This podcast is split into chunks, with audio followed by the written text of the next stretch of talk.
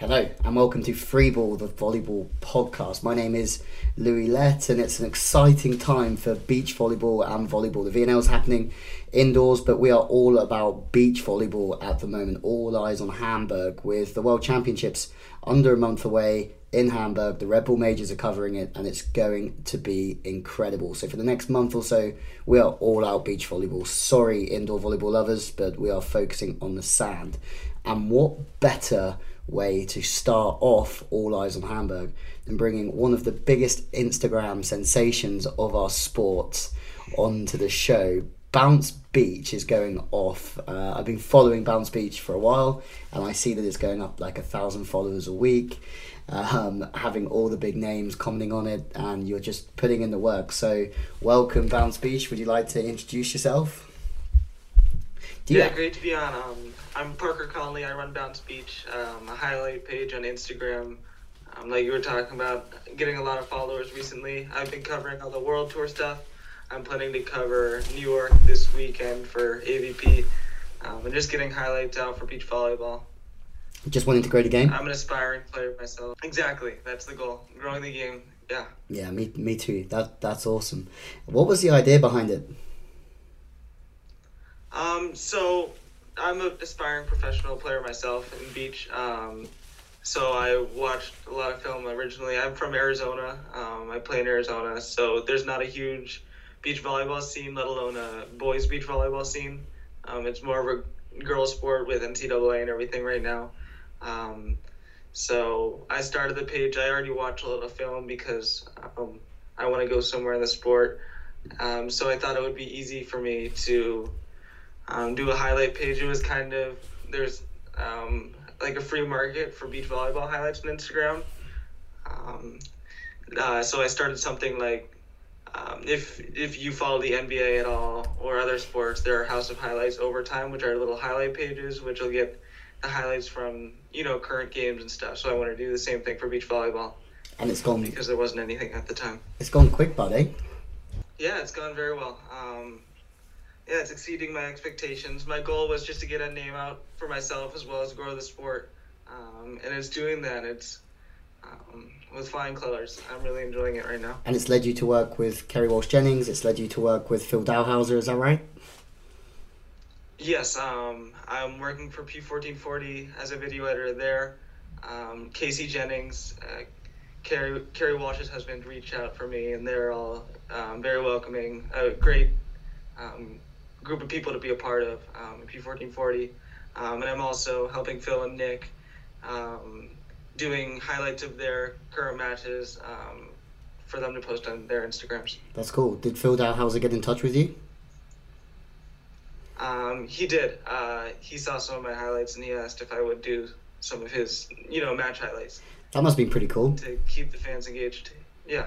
That's awesome. The 2008 gold medalist, best best of all time for many people. Just getting in touch and being like, "Hey, bud, can you help me out?" Right. Yeah, he's an awesome guy. Yeah, he is an awesome guy. Great to get in touch with him. Yeah, he is an awesome guy, um, and I think a lot of people say that as well. Um, cool. Have you been following Ostrava? Um, yeah, I've been following Ostrava. I know you were there the past week. Um, it was a great tournament. I was, yeah, the scenery especially was very cool. Yeah, it was very. It was a great. Sure you can attest. Yeah, it was a great setting, mate. Like I've never been to anywhere like that. So, uh, just so industrial, but a great setting as well for beach volleyball. Um, the event was crazy good. The the crowd, the games as well. Like the, the men's especially, and the the women's the bronze I really enjoyed, and the women's final was really good as well. But the the men's final was exciting. I got pretty amped about it. I was getting pretty excited. I think. so it was, it was fun. Yeah. Um, uh, it was awesome to see a Czech team go so far. Uh, like crowd was really engaged the whole time, the semis and finals. Yeah, it was. It was. They played really well, huh? Big big guy going off Anders' hands early on. The the uh, Perušič really did, yeah. Working. working and Anders kind of took over blocking, but. Mm. It's yeah, was, hard. It's hard with him at the net. Yeah, I spoke to him afterwards, and he was just like, "Yeah, they just went off my hands for the whole first set, and I really struggled, and they had to change something and really put the put fear up them." So yeah, it was it was interesting to see, and it shows how open it is again, right? The men's and the women's, and Brazil, Brazil, um, back in Agatha and Duda. That's their first win since Hamburg in um, 2018, so last year. So it's almost a year without a win for them. So yeah, it was a really good, um, really good tournament to be a part of. And I've seen your Yeah, highlights, so so please go on Bounce Beach if you haven't seen those highlights from last week. Like at Bounce Beach, like you you're getting you, you're getting them up there. Instagram, yeah, Facebook, yeah, Yeah, for, for sure. sure. For sure. That's that's really awesome. Have you seen the world champs? Wow. The pools? So world champs, yeah, at the end of June. Yeah, let's talk um yeah, let let's talk that. Like I, I wanna talk through your opinion of the of the groups. Um, okay, yeah, the groups drawn recently. Um, I would say there are a couple tough groups. I'd say Mullen, Sorum, um, with Pedro and Vitor's a tough pool, as well as Walkenhorst, the Germans. Um, pool A is one of the tougher pools. And Cuba. Cu- Cuba Yeah, Cuba, Cuba bounced it. All around, it's a very stacked pool. Mm. Um, I mean, it's going to be a big tournament. They're going back to the old pool play format, aren't they? Yep. Um, where it's round robin, Yep. Yep, so Rather ev- than everyone plays everyone instead of the. Yeah, for sure. It's back Yeah. to old pool play. So everyone will play everybody, and then uh, the winners will go through to the next round. Crazy, like Nicolai Lupo are down to play. They haven't played this seat well since Doha, I don't think, because of injury, and they have uh, Andre and George, so that'll be tough for them. Uh, Qatar, who are up and down, sometimes medaling, sometimes the twenty fifth. Um, they have Perušič and Schweiner from the Czech Republic and Belgium, so they're on hot form. So even the third team in that pool have made a final um, at a four star this year. So that's pretty pretty impressive. Um, yeah, some good Yeah, teams. it Who, is. your who's your tip to win it? I mean, you can't not pick Norway, but it, I, I want to see how the Italians do their first tournament back. Um, they're a team that's really good. Um, they've been out for a while. Um, it'll be exciting to see how Taylor and Jake do. Um, they've been off for I think the past two or three tournaments, and they're finally coming back. hmm Um, they're in a pool with Kantor and Łosiak, uh, which they have taken the past few tournaments off, and they're still taking worse off um, due to injury. Um, so that'll be those two teams will be three teams will be interesting their first tournament back. Um, That'd be crazy. yeah. It'll be be super crazy. Um, this week's guest, as our listeners will have known already, uh, Bounce Beach, you're hosting with us for the next couple of episodes. So we're going to hear more about you at the start of every episode that we uh, produce on the build up to um, All Eyes on Hamburg. Our guest this week is Sam Pedlar, the Canadian blocker, um, who played the Commonwealth Games. He's looking to qualify for his first Olympics, and they're actually fourth in the Olympic qualification at the moment. They're having a pretty good season, and it's a really strong interview. Do you know much about Sam Bounce? Um, I mean, yeah, he's the he's one of the best uh, Canadian teams alongside Gorman and Saxton, who are also competing for the Olympics, right? Yep, 100%. Um, it, it, yeah, it's great to hear from him. Um, it's great to have him on the show. Yeah, it's great to have him on the show. And I haven't, uh, I've seen him a couple of times, but when we were in LA, yeah, he was always, uh, yeah, he we were always training with him. So it's, it's good to see him. And uh, he is our guest this week. All eyes on Hamburg, hashtag. And um, yeah, Sam Pedlar is getting us underway with his big Instagram following as well. We talk all about that. So yeah, it's, it's a good one. Listening. Hey, let's make sure. Sam Pedlar, welcome to Freeball, the volleyball podcast. Long time no see, mate. I've been on tour, but I haven't seen your face the last couple of weeks. Yeah, I think we've uh, we've had some short interactions, but not like the good old days down in Hermosa, where uh, you know we were to, we were together for uh, weeks at a time. Week, weeks at a time. Yeah, going for the uh, watching your tournament together, drinking the old Philly steak. Uh, sorry, eating the old Philly steak sandwich. Yeah, Mike's doesn't exist anymore, but uh, definitely a, a Louis and Sam uh, post practice Hermosa staple. Yeah, for sure. And uh, but Brothers is still there, right? Yes, of course. Good. We always have to plug uh, Brothers Burritos on any podcast going because it's the best thing on earth. Um, how are you, mate? What's what's been going on? Yeah, bit- great. I mean, uh, so far so good. It's been, I mean, I guess a relatively slow start to 2019 with respect to the number of tournaments, um, having a couple canceled and us not playing the Hague. But last few weeks have been busy, and we're taking a quick rest period before we gear up for World Championships. But you know, on the volleyball front, uh, everything's going uh, as planned, and and off the court, uh, I definitely have no complaints. Just enjoying my time at home, training hard, and uh, enjoying myself off the sand as well. Good, that's important. Three continent, continents in three weeks is nuts. Yeah, I think the uh, the schedule is getting more and more interesting every year, and something I'm coming to the realization is that uh, the FIVB doesn't really care how many aeroplan miles we accumulate. Um, or the distance between tournaments. I mean, to go from Brazil uh, to China and then over to Europe, that's uh, that's a difficult leg. And um, at a time where I think our sport is in, uh, let's call it a unique situation with respect to viewership and uh, let's call it uh, financial gainability it, it, makes it challenging for the product that the FIVB is trying to put on when when we have to make these travels. So. I mean, I'm happy to be playing in all three of them and uh, in the main draw of all three of them, but that's tough for teams who are playing country quota or qualification, especially when you got teams like the Brazilians who could be coming out of country quota, winning the tournament, and then having to play country quota on the Tuesday the following week. So yeah, well, that happened to Kerry Walsh and Brooke Sweat last week, right? They won in China on the Sunday. They didn't stay for the yep. presentation, and they had to fly and play country quota, and they still made final four in Ostrava. Yeah, and Andre George, right? They medaled in yeah. uh, in Brazil in China, and um, they had to play qualification on uh, on Wednesday. So it's uh, it's definitely a challenging situation for for those mm-hmm. teams. And as much as we like to think that maybe they can organize the schedule in a more logical way, it, it just doesn't seem like that's uh, that's a high priority these days.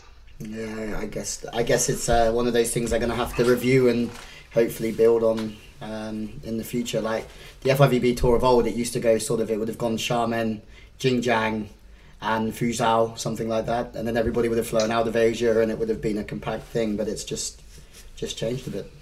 Well, yeah, that's definitely what it was in the past. You were in China for almost a month at the start of the season, but that's when the season started in April, and you know now we're playing tournaments January first. So yeah, it's a it's a crazy crazy long season with with with uh like October Las Vegas. just going into the late late sort of October. What was your decision making um, behind not playing the Hague but playing all three back to back now? Was it because you thought Fort Lauderdale was a thing? Yeah, so I think a lot of people expected right off the bat to be playing in Fort Lauderdale. So for us, we we had a good uh, end to the season, you know, we have our NORCECA championships uh, at the start of October, and we actually flew straight from the Dominican Republic to uh, Yangzhou to play the four star, where we ended up getting a fourth as well.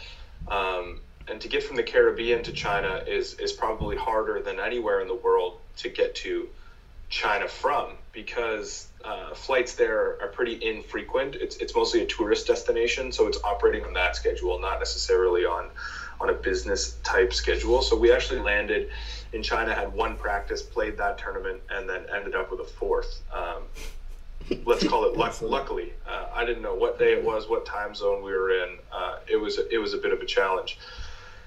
You know, finishing that and, and looking at our off season and, and preparing. Sam and I are one of those teams that we're playing usually more tournaments than than anybody else out there. Um, so we were a little bit banged up at the end of the season. We were getting some work done, and, and we just didn't feel like we were going to be ready for the Hague. It might have been a bit of a rush. Decided to take that one off and, and just you know fully invest in in the five star, which was Fort Lauderdale, and unfortunately that got canceled because of um, some promoter issues. You know, and that made our first event after that being Doha, which was you know a little bit down the road. So, you know, with Fort Lauderdale being canceled, us missing the Hague, and then probably having to take a tournament off further down the road, it, just became a situation where we were probably going to have to play these three. We always knew we were probably going to play Brazil and China. Both of them are probably going to be a little bit watered down because the Europeans typically don't like to come over to Brazil and then have to go back somewhere else because it's a double time change for them. For us, it's a single. We just got to shoot straight down, same time zone, just an eight hour flight. so playing both of those wasn't necessarily the hard part. I think the hard part was finishing in China and then shooting over to, to Europe. That's kind of where you're going through that third time change. So I would say sleep schedule once we got to Ostrava was was a little bit messy, but at that point most teams are in the same boat and. Um, it just becomes, uh, I think, a mental battle at that point. Physically, no one's probably operating at 100%, but I think those that are staying mentally sharp and, and reducing their unforced errors, those are the ones who are going to have a pretty good tournament. And we were, uh, you know, I would say content with coming away with two ninths in that series. Um, but I think we would have been happy if we were able to sprinkle in a fifth. So. You're not far away though, right? Like you, you got pretty close to the Vikings, like for, for large percentages of that game in Ostrava. You yep. were you were in front, right with them. What's the uh, what would you say is the things going well and the things that you're working on to get better for the world champs, or or just for general yeah. improvements? I would say um, the best teams in the world right now aren't making mistakes, and you know that's sometimes tough for us to to look at and evaluate as a team because we're not making many mistakes, but there's some teams that are making almost no mistakes, and um, the Vikings are one of those teams. I think they're making less less errors, less unforced errors than any team in the world. And when they're in a situation where they can't score, they're they're putting teams in trouble. Um, and you know, Andy's block coupled with Christian's defensive um, let's call it defensive IQ because I think he has a very good read for the game. Um, it, they're they're stealing a lot of points at the same time, so I think that's why we're seeing teams get blown out by them. Mm-hmm. Um, and then the teams that, that are staying competitive, they're they're just siding out at that ridiculously high percentage. You know, we lost the first set 24-22, and the only two errors I think we made were you know at 2020 and 21-20. We made two errors and lost the set. So um, as much as I want to say we're we're looking to be more efficient on side out, um, it's a little bit tough to say because we are siding out at such a high level. But everyone's searching for that one percent. You know, if you can reduce that error percentage by one ball per set, it, it's making the difference at the top end right now. And yeah I think that goes for a lot of teams. You know, I think Bryl and Fijałek have had uh, a great start to the season, and I think you know the majority of teams are serving Fifi, and he's one of those guys who again just doesn't make mistakes. And couple that with a few defensive steals and blocks, then you're going to do well in tournaments if you can repeat that performance match after match. So. I would say the second thing we're working on is just consistency. You know, game to game, making sure we're bringing the same level um, for every ball, uh, every set, and then and then every match. And it's there. I think we've demonstrated um, our ability to be competitive against those teams and beat those teams who are winning tournaments. Um, we just uh, we just haven't quite stood on that podium yet together as a pair. Yeah, and you've, you've had a pretty rough ride as well, right? You've had some tough draws coming in that never makes it that never makes it easy. But you're also not far away from being that team as well, right? Like, and you're playing the game at it's a fucking sorry bad language, but it's a fucking tough level at the minute. Yeah, like, they're so open. The, the, men's draws, um, I think, deeper than it's ever been. I think if you look at the top 24 and then you take the top eight in the qualifier, um, you're in a situation where anyone can can break into that. I would say quarterfinals, maybe not win the tournament, but I think there's all 32 of those teams can. It's tough to predict who's going to be in that quarterfinal, and um, yeah, I, I I don't want to invest too heavily in, in bad draws, good draws, but at the same time, we've got some bad draws. We've uh, we've drawn the Vikings twice um, to go to the quarterfinals, and you know they're, they're on a hot streak. And we drew Phil and Nick uh, to go to the quarterfinals as well. And then we drew Kantor Łosiak. And, uh, you know, all of those teams statistically in the last three years since the Olympics at one point have been number one in the world. Um, so, although we've drawn them and, and lost to them, I think we've um, we've measured up against them, and I think those experiences will serve us well as we uh, move into World Championships and through the remainder of the Olympic qualification period. Yeah, you, you feel like to get to the Olympics, you're going to have to get more fifths, uh, fifths and top fours. I think it's going to be super interesting. I think we're seeing a start to the season unlike anything we've seen in the last, at least since I've been playing on tour. We have had a like a few teams who've been consistent um, with medaling. You know, Fijałek and Bryl, um, Herrera Gavira, and uh, Norway. Other than that, there's teams who are taking 25ths, and there's teams who's taking fifths, right? Uh, look at Qatar, for example. They, they've medaled twice, and then, then they pull a 17th. Brouwer Meeuwsen, for example, aren't also, I don't think they're happy with the results that they're getting. So by us just continuing banking ninths, we've been able to, you know, I think we're fourth in the Olympic ranking Yeah, yeah. Uh, today. And um, that's great, but will continually banking ninths be enough to get us into the Olympics? Time will only tell. Um, I mean, we're not trying to rely on only ninths, is, is what I'm getting at. We, we, we want to sprinkle those fifths in. We want to sprinkle a medal or two in there. We want to be on the podium every week. Um, but at the end of the day, I think consistency is king for us. If we can continue to stay on the path that we're on, um, I'm I'm optimistic that uh, that we'll be there. I, I think so too, and I think watching against the Vikings, I was like, these boys are bringing it, and they're playing at super good level, so it's going to be super close. Talking about consistency, totally unrelated. Herrera Gavira stat. I read today doing some uh, research that uh, they've only not got a top ten place five times in the last forty-five events. It's crazy. that's, Um, that's a crazy stat. Yeah, and it, I think something that's even crazier was Phil and Nick took 25th in Xiamen. Yeah.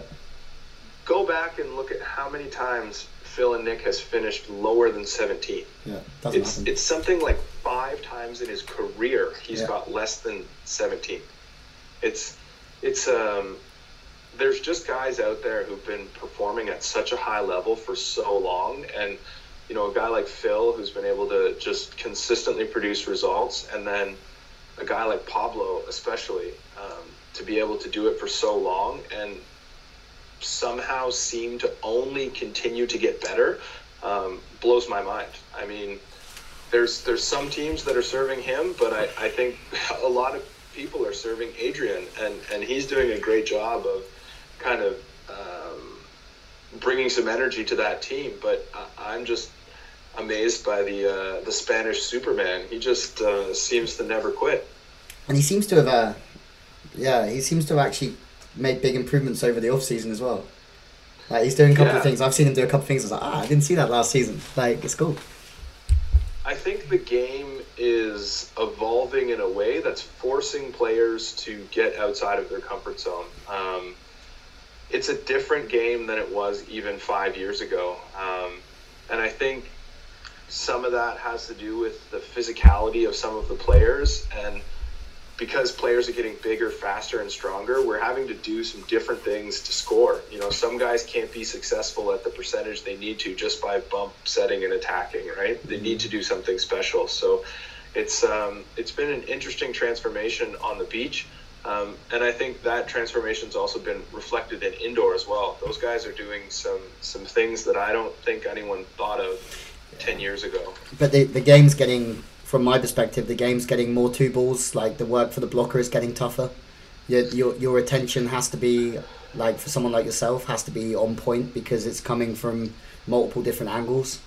Um, Yeah. Some wider plays. I some, 100, 100% agree. Things like um, misdirection are, are, you know, something that every team needs to be aware of, you know, and I think this year more than ever, we're seeing guys um, take advantage of the statistics, you know, certain guys, when they serve, if you hit a two ball, you're going to score at a higher percentage than if you set your partner. So it's, everyone is, is, is hitting two balls on an easy opportunity. Lots of guys are running wide plays. The Australians are, are jump setting again. The Polish guys sometimes go from a set that's to the moon to a set that barely clears the antenna. Um, you know, the Norwegian guys uh, are, are bringing out some some interesting plays. You know, then sprinkle in Adrian, who Yeah. nobody really knows what he's doing right now. Um, I was say that. to be working How, how do you program yourself against somebody who's like a Carambula, for example, or Kantor Łosiak, who's maybe showing showing that one and coming in, or going like so many different variations of scoring points? Yeah, I think um, one, it's amazing. There, there's a lot of confusion going on with you know how to play a player like that, and I think at the end of the day, beach volleyball is, is a fairly simple game, and in the premise that if you focus on your side out and you side out at a high level, it does not matter what the other team does. Like it's going to be 19 19, mm-hmm. right? And you got to understand that at some point, that guy across from you is going to make a mistake. You just have to be ready to jump on that mistake. And should you do that, you're going to win the game 21 19. Um, so I think it's easy to get caught up in the. Uh, the the speed or the the misdirection or, or the flair of the other team um, and lose focus on yourself and your own side out and, and what you do well on defense. Um, they're trying to get you out of sorts with what they're doing. And, and if you don't allow them to do that um, and you don't get frustrated with them, you know, doing weird reverse pokies or, or, or fast sets, you'll get a block you know, I could throw you out there, and if I told you to not get confused by it, I bet you're going to get a positive touch in 21 tries. Um, you do. You do now, know that. You do know that I'm one meter 67. Yeah.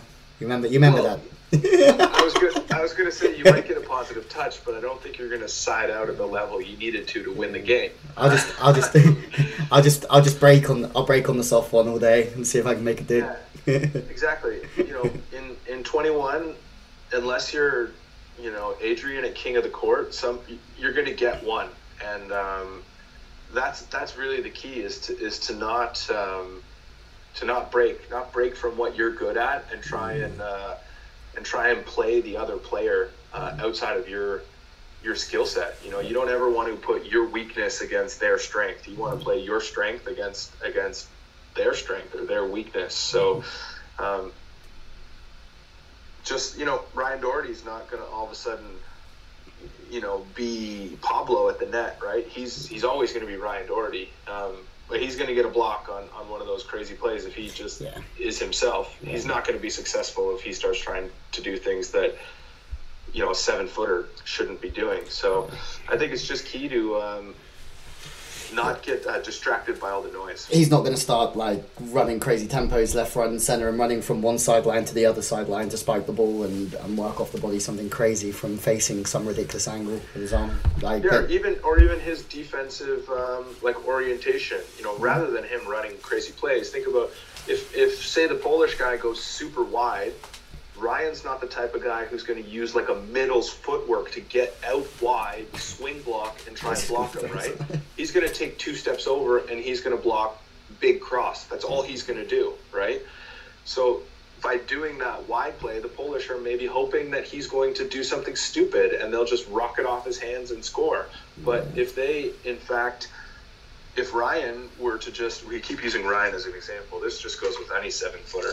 But you know, if they just block big two, then they're probably going to be more successful than if they tried to do something that maybe I would do as a smaller blocker who's hopefully yeah. more agile. I mean, like you, you could on those wider plays, you would back yourself. Like I always say to my uh, guys, the ball moves quicker than the feet, right? So if you run it wide enough, I'm always going to be able to tool you.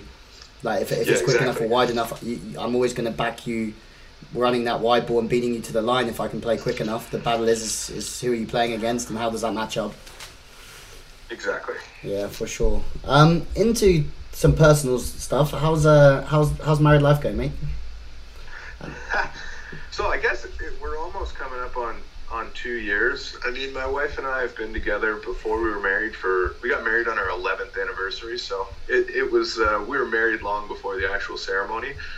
Um, but yeah, I, it, it's great to have a partner who supports you and in everything that you're doing, especially in a profession where you're away from home so often. So um, it's really just about making your time at home um, quality and just you know investing in the relationship and uh, and kind of being present. I think sometimes it's easy to be distracted with all of the volleyball stuff that's going on and maybe lose focus on you know some of the things that are going on at home and by just staying present to those, it, it makes when we're home really special. And um, yeah, I love it. We have a couple weeks at home right now before we head to World Championships, which was a nice little surprise. So it's great to spend some extra time here and, and with her. And uh, I wish I could take her on the road more, but uh, unfortunately, it's pretty much all business once we get out there. But yeah, it's definitely going well. That's for sure. You can take the cats on tour, right? I really would like to, but I don't think they would fly very well. No. You um, are you skipping Warsaw? Yeah, so we came home after Ostrava, just uh, yeah, just feeling the last three weeks on the road. After uh, you know, I think we played those three. We played Xiamen, we played Doha, so we're five tournaments in now, and we're gonna go straight through till the end of the year um, from World Champs on the road the whole time. So there's just an opportunity to come back, get some therapy, see our doctors, and um, build the body back up a bit. So we dropped out of Warsaw uh, before we left um, Ostrava. So we went actually from Ostrava to Poland. And then while we were in Poland, we just made the decision that it was probably best for us to, to come home. Um, yeah, so, so no Warsaw for us. Yeah, I was talking to Sam. And he, uh, yeah, I think I was talking to Sam in Xiamen, and he was saying how Yep. you how you plan to train with the Polish for the whole week. But yeah, look, Yep. you've been that one. Yeah, and then um, Bartek uh, Łosiak, he also broke his foot in uh, in Itapema, so he's not training right now, and they're also dropping out of Warsaw. So it would have been us with Bryl and Fijałek, and I believe Kantor was also going to be there, but it was just an opportunity to come home and work with our coach and um, rest the body a little bit before a big push at the end. and sell some hats. Yeah, for sure. Get get rid of some hats. I saw that today. I'm uh, I'm gonna invest. So yeah, you can buy some hats. I don't know by the time this goes out on Friday. Is there any? Is there any left? So the first version I made, yeah. So I've been, I've been trying to do something I don't think a lot of players have done particularly well with, um, you know, off the court stuff. I think the fans out there, they're looking for a way to support beach volleyball, and uh, you know, aside from just giving away our singlets. Um, there's not really an opportunity to, to meet the demands of the masses of the fans. You know, when you go to World Championships or you go to Vienna or Gstaad, there are hardcore volleyball fans there, people who live and breathe this sport, and they're looking for a way to support their team. And there just isn't a way to do that right now. I mean, you can buy a Beach Major Series hat, you can buy a jersey and put like Canada on it or, or, or whatever, but it, it really doesn't get down to the the roots of the individual you're trying to support. Like if you were to go, I mean, you guys are, are football out there, but so let's say a hockey game here, and you go buy a, a, a hockey jersey, you get the player's name on the back, right? Like you get his jersey, you, like that's your guy.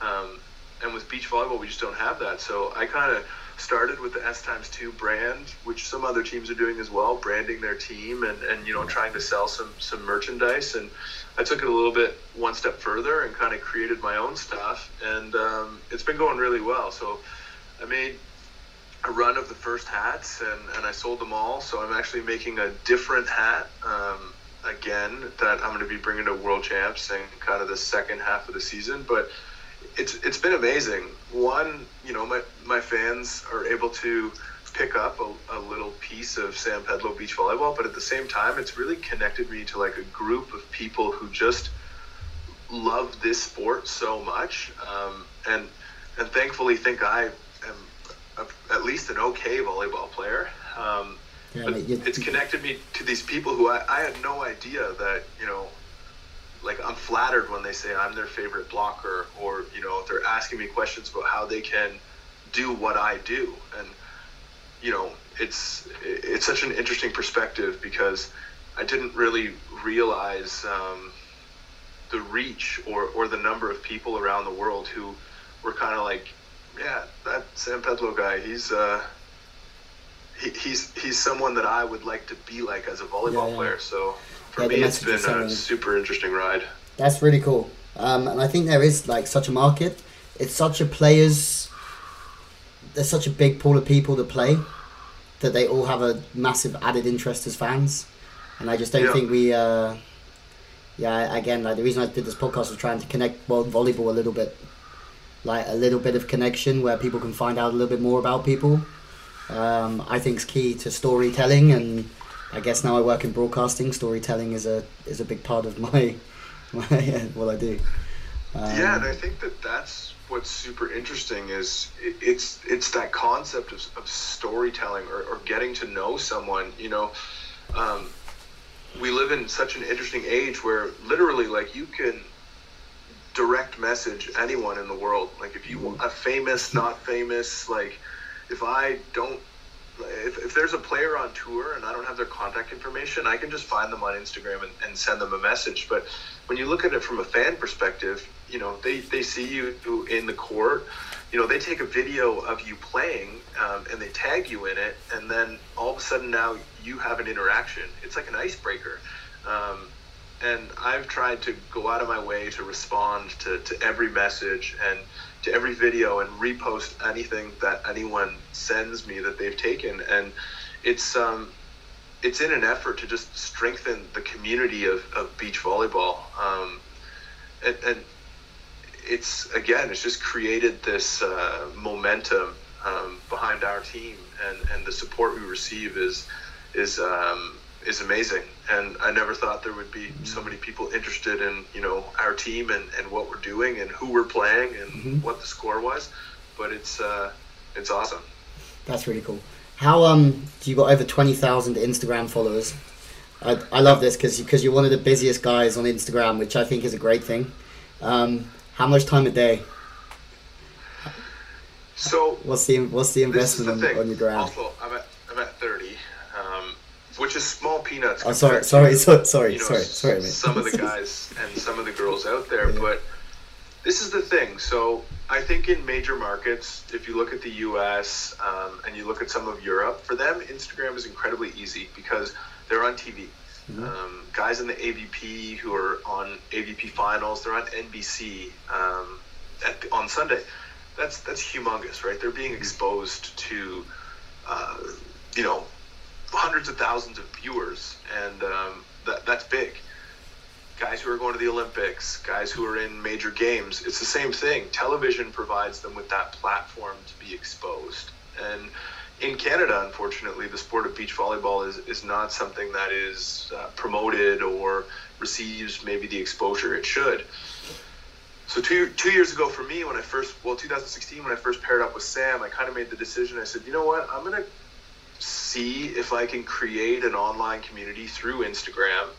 Um, and, and, and see what I can do with it, you know. And ultimately, that's where the line of, of clothing and things came out was because I had I had a large enough fan base that you know I figured I could at least help pay for some meals on the road. But um, the key for Instagram is really how can you do what you do as quickly as possible without spending a ton of time on it. So at first, obviously, I spent way too much time on the platform, but at this point, I I'm incredibly efficient with how I can I can use it, and um, through scheduling applications and you know hashtag generators and, and other things, I can I can do what I do in less than ten minutes a day. Now that being said, on the road when you're in a hotel and you don't necessarily have a ton of stuff going on, Instagram is one of those platforms where the more you invest in it, the more you get out of it. So I'm obviously spending more time when I'm on the road just playing the game of Instagram. But when you're at home or, or when you're in competition, it's very easy to streamline it so you can get done what you need to get done in, in about 10 minutes a day. Anything after that's bonus. Okay, that leads really nicely on to my next question. Um, you're a motivational quote man.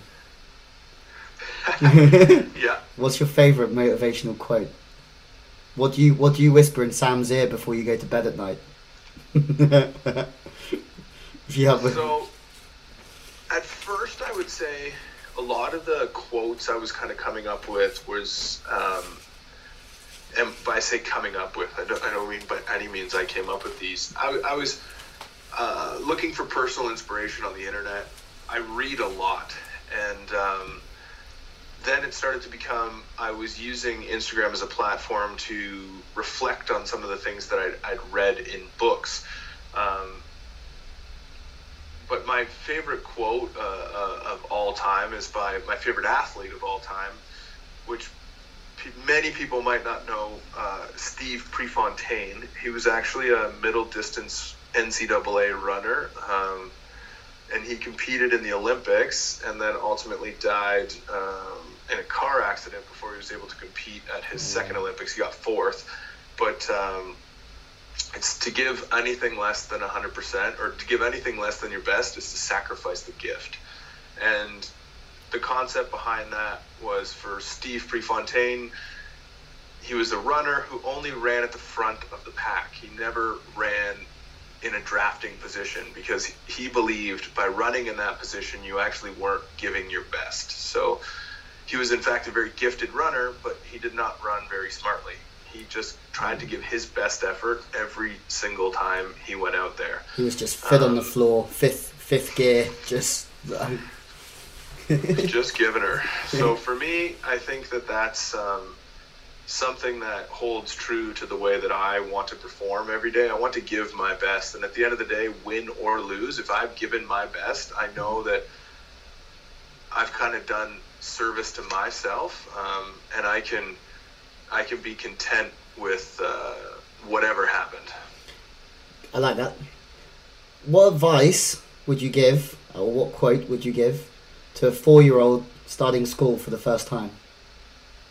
For uh, be yourself, Be yourself. because everyone else is taken. Uh, That's what we're looking for.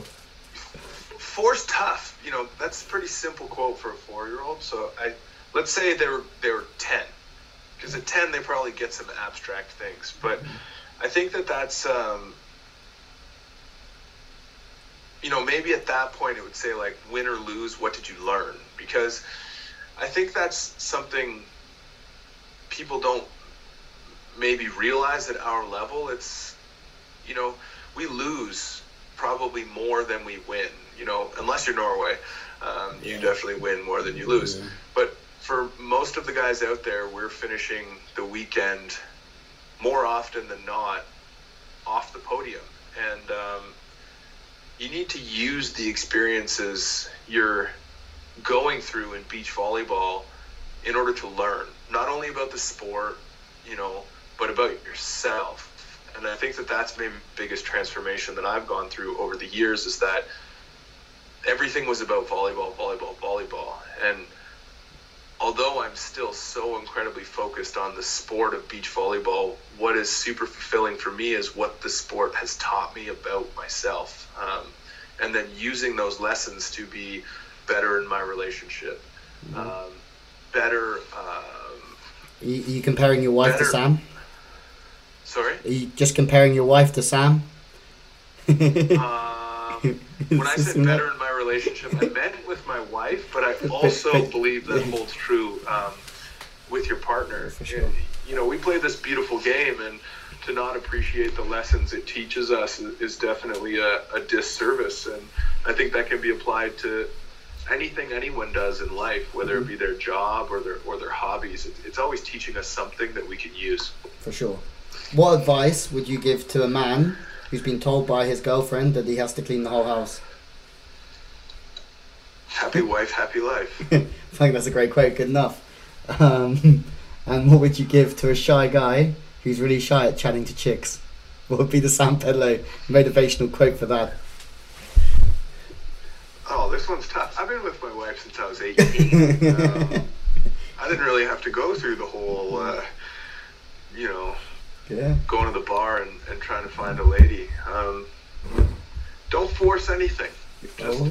again, I, if you understand who you are and, and you're able to be yourself, um, things will work out. You'll find the right person. Very good. Good advice. I thought after all those motiv- Rela- relationship advice. yeah, I, I thought after reading all those motivational things on your story for the last few years that I, I may as well see see what he's got. It's good. it was very good. I, I saw you writing them down, so I Yeah, know you're going to use them for later. Yeah, yeah, for sure. Yeah, I've, I screenshotted a load as well, but I didn't go and get them.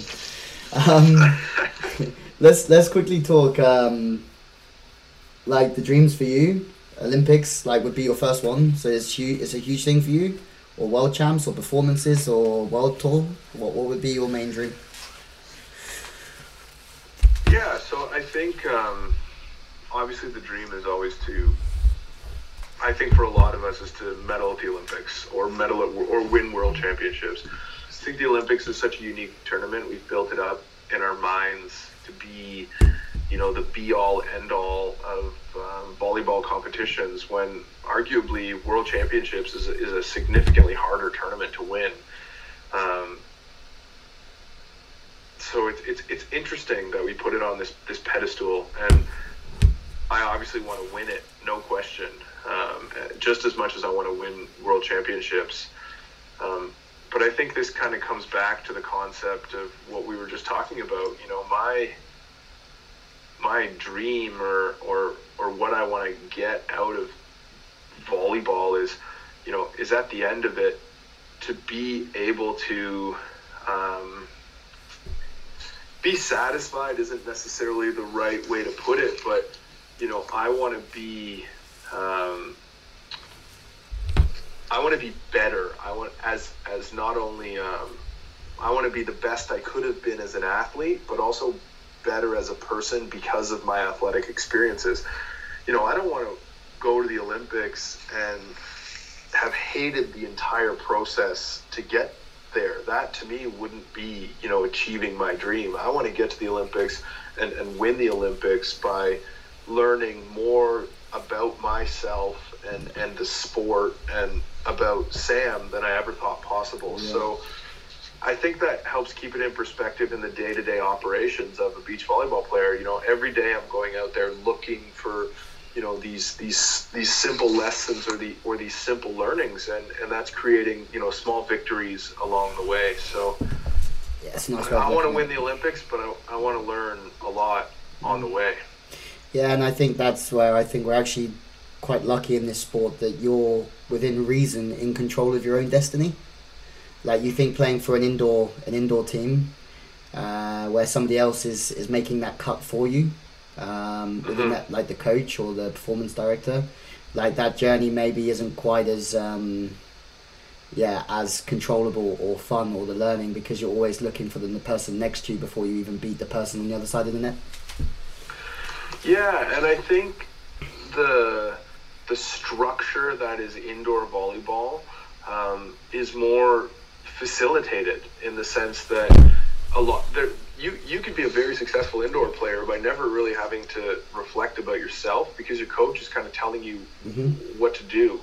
Um, it's it's it's a little bit different. We're we're more independent and and we need to um, look at ourselves maybe in a different way. I'm not saying that in indoor volleyball they don't do that. I just believe that the way the two sports are fundamentally set up um, allows for, for differences in that process of, yeah, of for learning. Sure. For sure, I, I agree completely. Let's um let's talk world champs. Yeah. Schmedin Samoilovs, Heidrich yeah. Gerson, and uh, yeah, Zavala Lamel. Chile two. Chile two.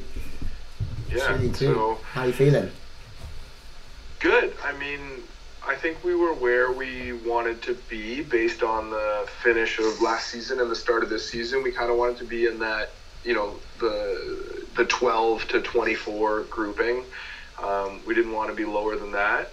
Um, it's almost the same as being in um, sorry, we were uh, yeah, so we were 17. So the first 12 are going to get the number one in the pool. Mm-hmm. We knew we'd be just outside of that, and even if we if we did push into that, based on the shuffle, we probably would have the same team. So it didn't matter. We weren't going to get into that top six. So we were kind of right where we wanted to be, and then obviously we drew uh, Sasha and Giannis as the the number one team in the pool, mm-hmm. and I think we're two and two with them over the course of our partnership.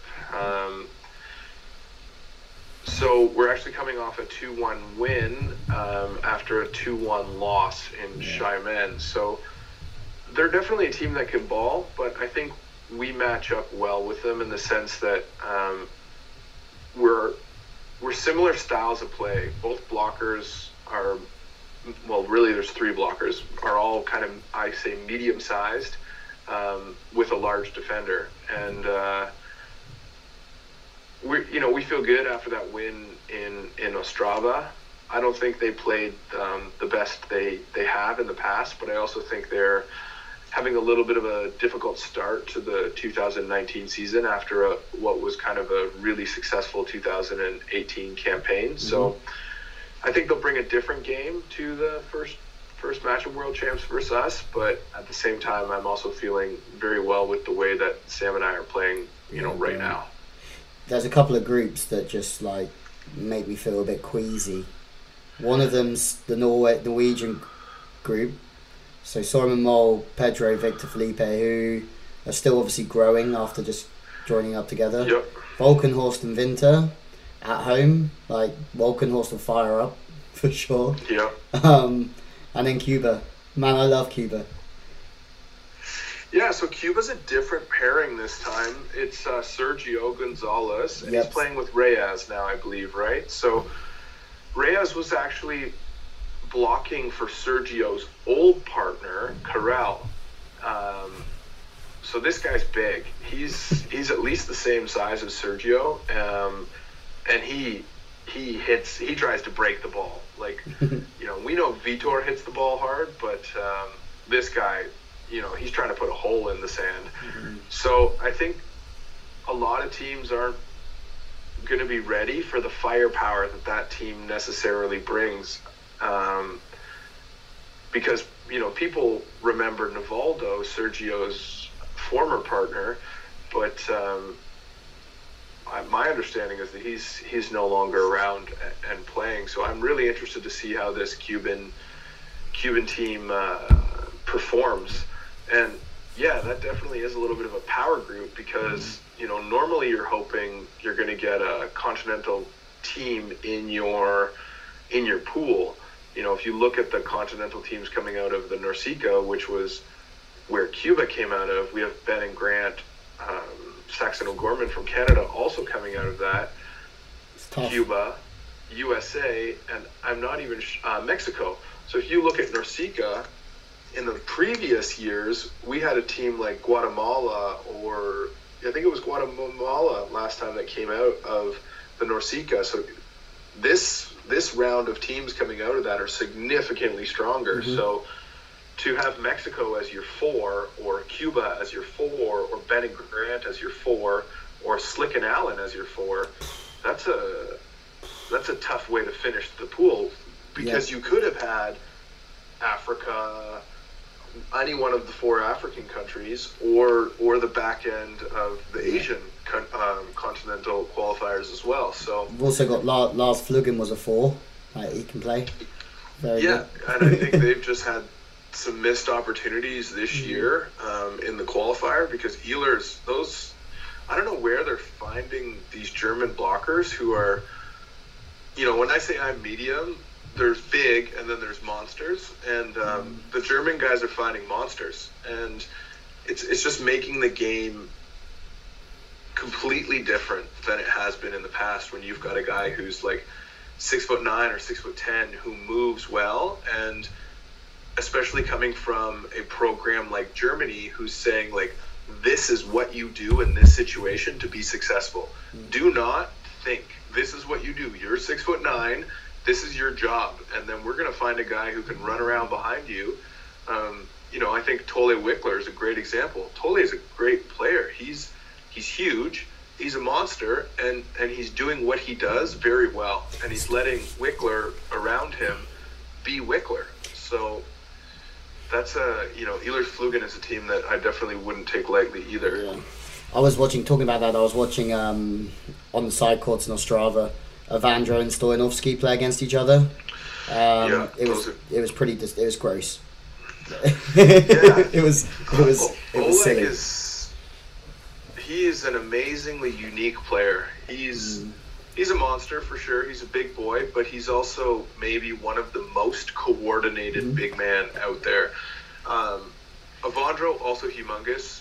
He he crushes balls and he serves incredibly well.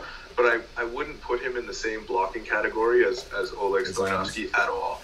What? I think Oleg is is a he gets a lot of touches and a lot of stuffs and Evandro, for the size that he is, I just don't think he can converts at the same rate as someone like uh, Stoyanovski or Andy um, from Norway. So but those guys going at it from the back line are uh, they're serving the ball hard. Even like Stoyanovski, when he does get a touch and he's getting the ball back, like the speed he gets around the ball, like his, his last two steps to turn and hitting and keeping his height, like when he's coming from transition setting into spiking, is is nuts. For, for yeah, him and Krasilnikov are a pretty nasty team, that's for sure. Dynamic duo. Um, okay, to finish to finish up, um, your best career moment. Yeah, so uh, I think there's kind of maybe a couple. So I mean, let's we'll, we'll play off the Stoyanovsky. Um, 2016 in um, the last chance Olympic qualification tournament. We actually lost to Cuba in the final um, in Continental Cup. That's how Sergio and Nivaldo got to the Olympics. Yeah, I it. So we had to go with Binstock Schachter to Sochi to play in the last chance Olympic qualifier in order to see if we get Canada that second berth to the Olympics. Grant and I were the third team, so in this situation, we became the second team in the competition for Canada. I don't think really people had very uh, high expectations for our performance. We just needed to be competitive so that hopefully the one team would, would continue to win their matches and, and then win golden sets. And I think that lack of pressure just allowed Grant and I to um, really play probably the best volleyball we ever played as a partnership. And um, there was two opportunities where we needed to go to golden sets. So um, Grant and I actually played Stoyanovski and his old partner um, um, beat them, and then Sam and Josh lost to Barsuk Liamin, who were playing at the time, and then we had to play a golden set we were nominated for the golden set, and um, Russia actually nominated Stoyanovski again. And the one set to 15 is that's such an interesting concept. Warm up, go play to 15. Winner advances, loser goes home. And uh, in this case, Grant and I won that game. And uh, yeah, we won it with a 9 1 side change in the third set, or in a set to 15. So um, it was incredible. I, have never blocked so many balls in my life. And um, it was just really a career defining match for me because it really instilled the confidence in myself that um, the next level was so attainable um, for myself with the right mindset. Mm-hmm. And to be able to go out and, and win that as the second team being nominated in the Golden Set was was just such a great motivator for me then we moved to the final, and the winner of this game gets a spot to the Olympics. Grant and I win the first game versus Venezuela. One, yeah, Sam and Josh, which should be a, a, on paper should be a walkover. 2-0 win. We we fight it out to go to the Olympics. They end up losing in the third set. So now there's another golden set. And you know, at this point thinking, okay, whoever wins the golden set, their federation gets a spot. Grant and I are thinking, okay, well, Josh and Sam are going to play. Well, no, we got nominated again to play Venezuela. We go out and do our thing, win that match again, and, and now we've kind of secured a berth for, for Canada at the Olympics again.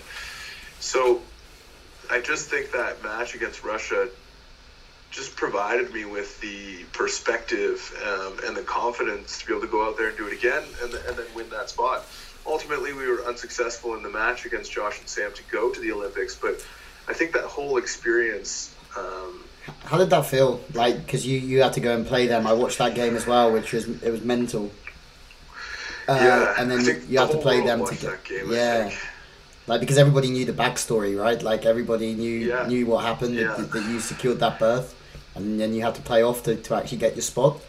Um, and obviously, like, yeah, knowing I've seen, seen Josh for a long time, but knowing so, all three of you, uh, all, all four of you, was, there was added interest. Yeah, so I think again, Grant and I played so incredibly well in that game, and I think losing that game was probably the hardest thing that I've had to go through in volleyball. Mm. Um, I got I was like bawled my eyes out after that. I, you know, I came that close to being able to go to the Olympics after really not even being considered by the federation or really anyone in the world to be able to go, and then to lose 15-12 in the third set after being up 11-8 um, was a tough pill to swallow. But some amazing things came out of that game. Um, one, I started working much closer with my current coach, Aaron Cadieux, and and he's been somebody who's been able to teach me more about myself and and who I am and, and, and the way I think and, and who I can be than I ever thought possible. So from that game came so much learning that it's really served me incredibly well in this Olympic cycle. So as much as I say, you know, that was kind of the worst day of, of beach volleyball for me, there, there's been a lot of positives that, that came out of that situation. And I'm, I'm very thankful for that experience and, and to be able to now, you know, look back on that and kind of appreciate what Grant and I did because for a while it, it cast a dark shadow on, on the partnership that was Grant and I. But as I was able to mature and move past that and, and look at what we did together as a team, you know, I think him and I both – we both grew as players together to a point where we were both able to say, you know what, we're we're pro volleyball players now. We're we're the main draw of these big tournaments, and we're going out there and we're we're beating big teams. And um, you know, he was a great guy to play with for for five years. And you know, ultimately at the end of that season, we we parted ways, and I ended up playing with Sam. But um, that was a that was an incredible experience, 2016, to go through that all, you know, with a guy like Grant. So but I think a, a, big pivotal moment for me in the second one, um, you know, Sam and I were able to go to the Commonwealth Games, and, and that was a, a first for beach volleyball. Um, was the Commonwealth mm-hmm. Games. It's the first major games we went to as a pair together, and we were able to win a silver medal there. And that was kind of my first experience with like the big team. You know, at the Olympics, you go and, and you play beach volleyball, but you're ultimately part of a, a larger group of people who are competing on behalf of you know Canada, and and that was a really unique experience. It was is good practice for for what will be the Olympics, and you know by going there and and as a team with our coach and, and everything, we were able to kind of test our processes and our systems at what would be a major game. So mm-hmm. using it as fuel to uh, to get to the next one. But you know, it was great to be able to come home with uh, a silver medal, uh, you know, it's thing that for at least the Commonwealth countries is, is, is a pretty big deal. So now I'm just hoping I can I can upgrade it at the next major games. Yeah, for sure. Uh, got Damo coming on tomorrow. So have you have you got a message for him? you got Damien? Yeah. Oh my gosh! Have you told him like the rules of like what he's allowed to talk about and what he's not? No, he can he can about? talk about whatever he wants. it's it's an open book. Those those Aussie guys, as much as when we were first on tour, and you know the Brits and and you were one of those teams, were kind of our first friends. Um, oh. We were all kind of in the same boat, right? We were in the qualifiers, training in Hermosa, trying to figure it out. You know, as much as we hung out with you guys, we hung out with Damien and mm-hmm. Josh just as much, and we were all in the same boat, staying in the Roach motels and, and, and just trying to trying to figure it out. So I got a lot of love for Damien because we also go way back, and he's he's got to be one of the funniest guys on tour. I think make sure you ask him to do his United States accent. okay. He has an amazing United States accent. Um, I make him do it all the time in the tournament because it's it's really funny when he imitates American players. But uh, yeah, you guys will have a good time tomorrow. That's for sure. Right, Sam Pedlow, thank you so much for for coming on Freeball, the volleyball podcast, and good luck in absolutely everything you do, mate. Thanks, brother. I appreciate it. Thanks for having me on, and uh, looking forward to catching up at the next tournament. Yeah. Okay, that was Sam Pedlow interesting guy, and uh, let's hope he goes well. What do you think? Do you, do you think they can go well? Do you, what do you think would be a good result for Canada at the World Champs? Um, uh, they're starting out with a pretty tough pool. They were able to beat um, Spence and Samoilovs actually in Ostrava, so we'll see how that goes. They also have um, and Garrison, um, which is a very competitive team. They've done well in the past few tournaments. Um, and a team from Chile. So we'll see how they do. I think they'll be pretty successful um, with their results playing the teams in the pool. Me too. Make sure that you follow us, Freeball Podcast, on Instagram. Make sure that anyone listening follows at Bounce Beach as well. Um, we're going to hear more about Bounce Beach as this uh, build up to Hamburg continues. And also follow Sam Pedlar. He's a big influence on um, Instagram. He's trying to grow the sport in as many ways as possible. And also get buying his merch as well because his merch is his, mer- his merch is really cool. His Sam Squared hats, his own brand. Make sure you stay behind Sam Pedlar. Um, but from me and Bounce for episode one of All Eyes on Hamburg with Bounce Beach, we'll see you soon.